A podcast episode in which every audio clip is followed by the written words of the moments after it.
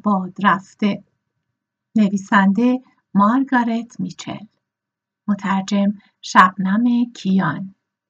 با صدای محشید مستقیمی. اپیزود پانزدهم. کامیلا گفت و خیلی هم شبیه حتی است. و بعد از آنجا که حتی شروع به نیشگان گرفتن از او کرد در حال قشقش خنده میان انبوه دامنها و شلوارها و کلاهای پفدار ناپدید شد. خانم تارلتون گفت های خودم امروز صبح خل شدند. آنها از صبح دارن جفتک میاندازند. از وقتی که اخباری درباره اشلی و آن دختر خاله کوچولویش از آتلانتا را شنیدهاند. اسمش چی بود؟ ملانی؟ خدا حفظش کند دختر کوچولوی شیری نیست. اما من هرگز نه نام و نه چهرش را به خاطر نمیآورم. آشپز ما زن پیشکار ویلکس ها است. و او دیشب آنجا بود و اخبار نامزدی را به همسرش داد. آشپز امروز صبح به ما گفت. این دخترها سرتاپا هیجانند گرچه من نمی‌فهمم چرا. همه برای سالها می‌دانستند که اشلی با او ازدواج خواهد کرد. یعنی اگر با یکی از دختر خاله هایش از خانواده بور که در ماکن هستند ازدواج نمی‌کرد. درست مثل هانی ویلکس که قرار است با برادر ملانی چارلز ازدواج کند. حالا به من بگویید آقای اوهارا آیا برای ویلکس ها غیر قانونی است که با کسانی خارج از خانوادهشان ازدواج کنند؟ چون اگر اسکارلت بقیه کلماتش را که با خنده بیان می‌شد نشنید. چون برای یک لحظه مثل این بود که خورشید پشت ابری سرد پنهان شد و جهان را در سایه گذاشت و رنگ همه چیزها را گرفت. برگ های تازه سبز به نظر پژمرده آمدند. سرخس ها رنگ پریده و سیب های پرگل که تا یک لحظه پیش چنان به زیبایی صورتی بودند محو و تیره گشتند. اسکارلت انگشتهایش را در تشک درشکه فرو برد و برای یک لحظه چتر آفتابیش چرخید. این یک چیز بود و دانستن اینکه اشلی نامزد کرده چیز دیگری. شنیدن اینکه مردم آنقدر عادی دربارش حرف می‌زدند. بعد شهامتش قویا بازگشت و خورشید دوباره بیرون آمد و مناظر باز درخشان شدند. او می‌دانست اشلی عاشقش است. این مسلم بود. او لبخند زد در حالی که فکر می‌کرد چقدر خانم تارلتون متحیر خواهد شد اگر فراری در کار باشد و بعد او به تمام همسایه ها خواهد گفت اسکارلت چه دختر آتشپاره است تمام وقت آنجا نشسته بود و به حرفهای او درباره ملانی گوش می‌داد در حالی که تمام وقت او و اشلی اسکارلت در افکار خیش فرو رفته بود و حتی که با دقت اثر کلمات مادرش را روی او نظاره می کرد با اخمی تحیرآمیز دوباره به پشتی درشکه تکیه داد. خانم تارلتون داشت می‌گفت من اهمیتی نمی‌دهم که شما چه می‌گویید آقای اوهارا. این غلط است. این ازدواج با قوم و ها غلط است. برای اشلی هم ازدواج با یک دختر هامیلتون خوب نیست. اما برای هانی ازدواج کردن با آن چارلز هامیلتون بیرنگ و رو راندا ظالم و مطمئن از محبوبیت خودش گفت هانی هرگز کس دیگری را پیدا نمی کند. اگر با چارلی ازدواج کند او هرگز عشقی غیر از او نخواهد داشت و او هم هیچ وقت با هانی مهربان نیست. علیرغم اینکه نامزد هستند. اسکارلت به خاطر داری که چطور ژانویه گذشته دور بر تو میپلکید؟ مادرش گفت احمق نباش خانم قوم ها نباید با هم ازدواج کنند. حتی قوم های درجه دو. نسلشان ضعیف می شود مثل اسبها نیستند تو می توانی یک مادیان را با برادرش جفتگیری کنی یا یک نریان را با خواهرش و نتایج خوبی به دست بیاوری اگر خصوصیات نژادیشان را خوب بدانی. اما در آدم این شیوه عملی نیست. ممکن است خوش ظاهر باشند اما بنیه ندارند. تو؟ خانم من به شما در این مورد اعتراض دارم. می توانی اشخاصی بهتر از ویلکس ها برایم نام ببری؟ و آنها از هنگامی که برایان برو یک بچه بود بین خودشان ازدواج می کردند. و حالا وقتش از متوقفش کند آقای اوهارا چون دارد نتایج خودش را نشان می دهد. اوه در اصل نه خیلی زیاد چون او بدذات خوش است گرچه حتی او اما نگاه کن به آن دو دختر وارفته ویلز تفلک های بیچاره. البته دختران خوبی هستند اما وارفته و نگاه کن به ملانی کوچولو. لاغر مثل خط آهن و ظریف به قدر کافی برای یک باد که از جا بکندش. و هیچ نشاطی ندارد. حتی هیچ فکری از خودش ندارد. همش نه بله خانم. این تمام آن چیزی است که او برای گفتن دارد. تو میدانی منظورم چیست؟ آن خانواده احتیاج به خون تازه دارد. خون تازه پر انرژی مثل موسرخهای من یا اسکارلت تو. حالا بد برداشت نکنید. بیلکس ها آدم های خوبی هستند در حد خودشان. و تو میدانی که من دوستشان دارم. اما سریح بگویم. آنها از همه نظر خوب تربیت شدند اینطور نیست؟ آنها روی جاده خوش خوب هستند. یک جاده صاف. اما حرفم را به خاطر بسپار آقای اوهارا. من باور نمی کنم که ویلکس ها روی جاده گلالود بتوانند بدوند. من معتقدم که بنیه از تن آنها بیرون رفته است. و وقتی که ضرورتی پیش بیاید من باور نمی کنم که بتوانند در مقابل مشکلات بایستند آدم های روزهای خوبند. به من یک اسب تنومند بده که بتواند در هر هوایی بدود. ازدواج بین خویشاوندان آنها را از بقیه مردم اینجا متفاوت کرده. همیشه یا به پیانو ور می‌روند یا سرشان توی کتاب است. من عقیدم این است که اشلی بهتر بود کتاب می‌خواند تا شکار برود. بله من صادقانه معتقدم آقای اوهارا. و نگاه کنید به استخوانهایش. آنقدر باریک است آنها احتیاج به مادیانها و نریانهای قوی دارند جرالد گفت و ناگهان با احساس گناه آگاه شد که مکالمه آنها علا رغم جالب بودن و درست بودنش از نظر او به نظر الن کاملا چیز دیگری می آید. در واقع او می‌دانست که الن هرگز نمیبخشدش. اگر بفهمد که دخترانش در زمان مکالمه چنین صادقانه ای حضور داشتند. اما خانم تارلتون مثل همیشه نسبت به تمام نظریات دیگر کر بود. وقتی درباره موضوع مورد علاقهش حرف می‌زد. پرورش حیوانات یا حتی انسانها.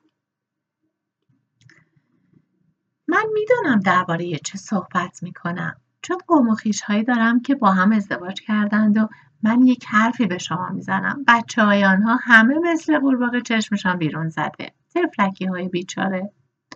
و وقتی خانواده من پیشنهاد کرد که با یکی از قوم و های دورم ازدواج کنم من چنان جفتکی مثل اسب انداختم و گفتم نه مامان به درد من نمی‌خورد.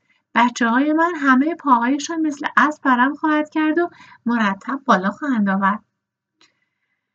خب مامان من وقتی درباره ورم پاها می‌گفتم ضعف کرد. اما من محکم ایستادم و مادر بزرگم از من حمایت کرد. او درباره پرورش اسبها خیلی چیزها می‌دانست. می‌بینید؟ و گفت من حق دارم و کمک کرد تا با آقای تارلتون فرار کنم. به بچه های من نگاه کنید.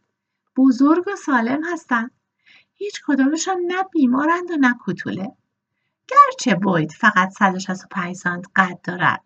حالا ویلکس ها جرالد با عجله میان حرفش پرید. چون چشمهای گرد شده کارین و کنجکاوی پر اشتیاق چهره سوالن را دید و ترسید که آنها بعد از بعدا از الن سوالات ناراحت کننده ای در این باره بکنند و آشکار شود که او چه ملازمه بیملاحظهای برای بچه ها بوده است.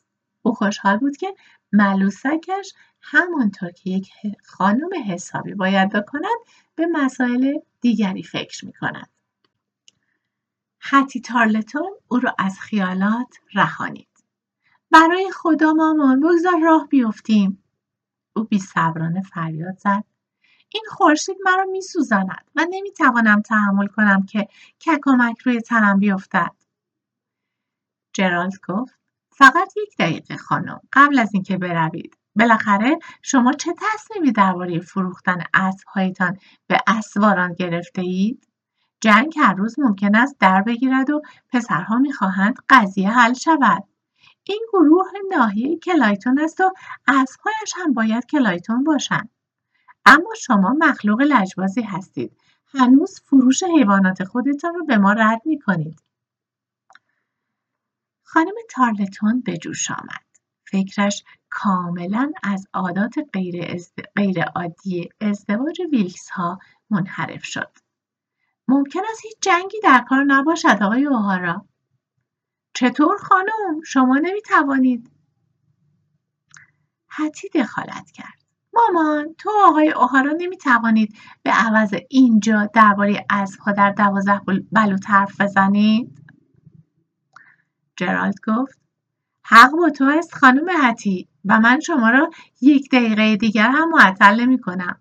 ما به زودی به دوازده بلوط می رسیم و همه مردان آنجا پیر و جوان می خواهند بدانند درباره اسبها چه تصمیمی گرفته اید. آه این اما این قلب مرا میلرزاند که ببینم بانوی قشنگی مثل مادر تو اینقدر درباره حیواناتش ناخن خشک است حالا میهن پرستی شما کجاست خانم تارلتون آیا اعتلاف برای شما هیچ مفهومی ندارد؟ بتسی کوچولو فریاد زد. مامان راندا روی لباس من نشست و تمامش رو چروک کرد. او اعتراض کرد. چشمهایش داشت مهربان می‌شد. خب راندا رو بزن کنار بتسی و ساکت باش. حالا گوش بدهید به من جرالد آهارا تصور می‌کنم که اعتلاف همانقدر برای شما معنی داشته باشد که برای من. من چهار پسر در اسواران دارم و شما کسی را ندارید. اما پسران من می‌توانند از خودشان مواظبت کنند و اسبهایم نمی‌توانند. من با خوشحالی اسبهایم را رایگان می‌دادم. اگر می‌دانستم که توسط پسرانی که می‌شناسم رانده خواهند شد. آقایانی که به اسبهای واقعی عادت داشته باشند. آن وقت لحظه هم درنگ نمی کردم. اما اینکه بگذارمشان در اختیار جنگل نشین ها و خوشنشین هایی که عادت به راندن قاطر دارند من از فکر درباره اینکه اسبهایم با تن تاول زده از زین و بدون تیمار شدن درست حسابی رانده شوند دچار کابوس شدم تو فکر می‌کنی من می‌گذارم احمقهای نفهم عزیزان پوز لطیف مرا برانند و ببینم که دهنهایشان تکه تکه شده و آنها را می‌زنند تا روحشان خرد شود همین الان هم از فکر به آن تنم مرمور می شود. نه آقای اوهارا شما خیلی محبت می کنید که اسبهای مرا می خواهید. اما بهتر است به آتلانتا بروید و چند اسب وارفته برای این دهاتی ها بخرید. آنها هرگز فرقشان را نخواهند فهمید. کامیلا گفت مامان ممکن است خواهش کنم راه بیفتید؟ تو خیلی خوب میدانی که بالاخره آن عزیزانت را خواهی داد وقتی پاپا و پسرها شروع به صحبت درباره اعتلاف را بکنند و اینکه چقدر به آنها احتیاج دارند و غیره تو گریه خواهی کرد و خواهی گذاشت آنها را ببرند. خانم تارلتون دندانهایش را به هم سایید و ادامه داد. من چنین کاری نخواهم کرد. او گفت و اسبها را به آرامی با شلاقش لمس کرد و که به سرعت از جا کنده شد. جرالد با گذاشتن کلاه به سرش و جای گرفتن در کنار درشکه خودش گفت زن خوبی است. تو بای بران. ما بالاخره خستش خواهیم کرد. و اسبها را خواهیم گرفت البته حق با اوست اگر یک مرد آقا نباشد سوار اسب شدنش بیهوده است جای او در پیاده نظام است اما متاسفانه به قدر کافی پسران زاره در این ناحیه نداریم که هنگ کامل را تشکیل دهند. چه گفتی ملوسک؟ اسکارلت گفت پاپا خواهش می‌کنم یا جلو یا پشت ما از سواری کن. تو چنان گرد و به هوا بلند کرده ای که داریم خفه می‌شویم. او احساس می‌کرد که مکالمه را بیشتر از این نمی‌تواند تحمل کند. این رشته افکارش را میگسست. قبل از اینکه به دوازده بلوط برسد. جرالد مطیعانه مهمیز به اسبش زد و در ابری سرخ به دنبال درشکه تارلتون جایی که می‌توانست معامله اسبیش را ادامه دهد از نظر دور شد. آنها از رودخانه گذشتند و درشکه از تپه بالا رفت حتی قبل از اینکه دوازده بلوط در دیدرسشان قرار گیرد اسکارلت مهی از دود به تنبلی آویخته شده بر فراز درختان بلند را دید و بوی مطبوع و در هم آمیخته کنده های درخت گردو و کباب خوک و بره را شنید. اجاقهای کباب که از شب گذشته به آرامی تویشان آتش روشن بود حالا به تقارهایی از زغالهای نیم سوز سرخ آتشین تبدیل شده بودند. با های به سیخ ای که رویشان میچرخید و آبشان با صدایی مثل هیس روی ها میچکید. اسکارلت می‌دانست بوی مطبوعی که با نسیم میآمد از درختستان های تنومند پشت خانه بزرگ است. جان ویلکس همیشه جشنهای کباب خودش را آنجا برگزار می‌کرد در سراشیبی نرمی که به طرف باغ گل سرخ می‌رفت محل دل، دلپذیر و سایهدار و خیلی بهتر از مثلا آنجایی که کارورت ها جشنهایشان را برپا می کردند.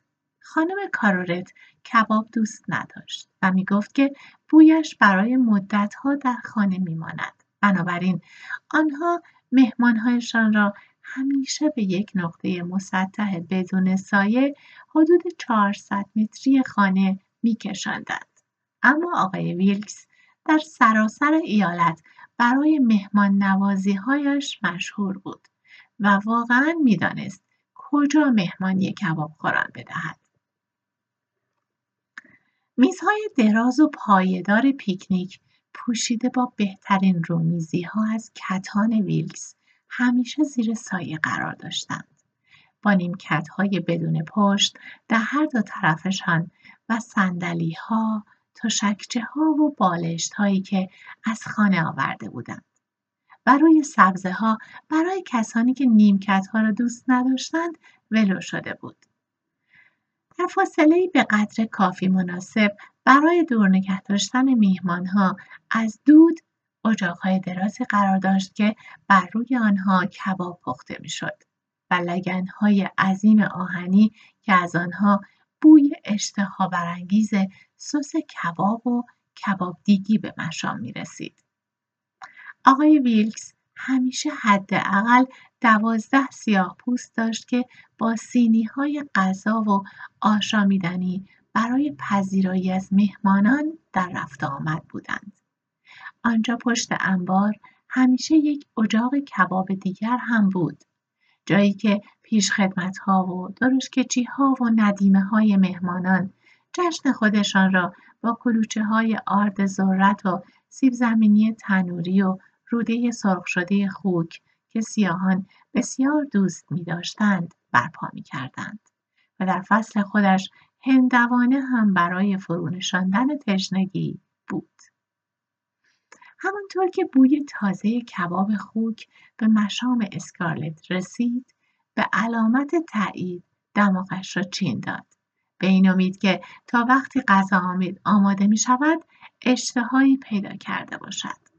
چون او چنان سیر بود و چنان کرستش تنگ بسته شده بود که میترسید هر لحظه مبادا آروب بزند. و این خیلی زننده بود. چون تنها مردان پیر و خانمهای پیر می توانستند بدون ترس از عکس عمل اجتماعی آروب بزنند. آنها از بلندی بالا آمدند و خانه سفید نمای عالیش را در مقابل چشم اسکارلت گستراند. ستونهای بلند، ایوانهای عریض، سقف مسطح، زیبا مثل یک زن زیبا و بسیار مطمئن از جذابیت خودش که می‌تواند با هم بخشنده و مهربان باشد.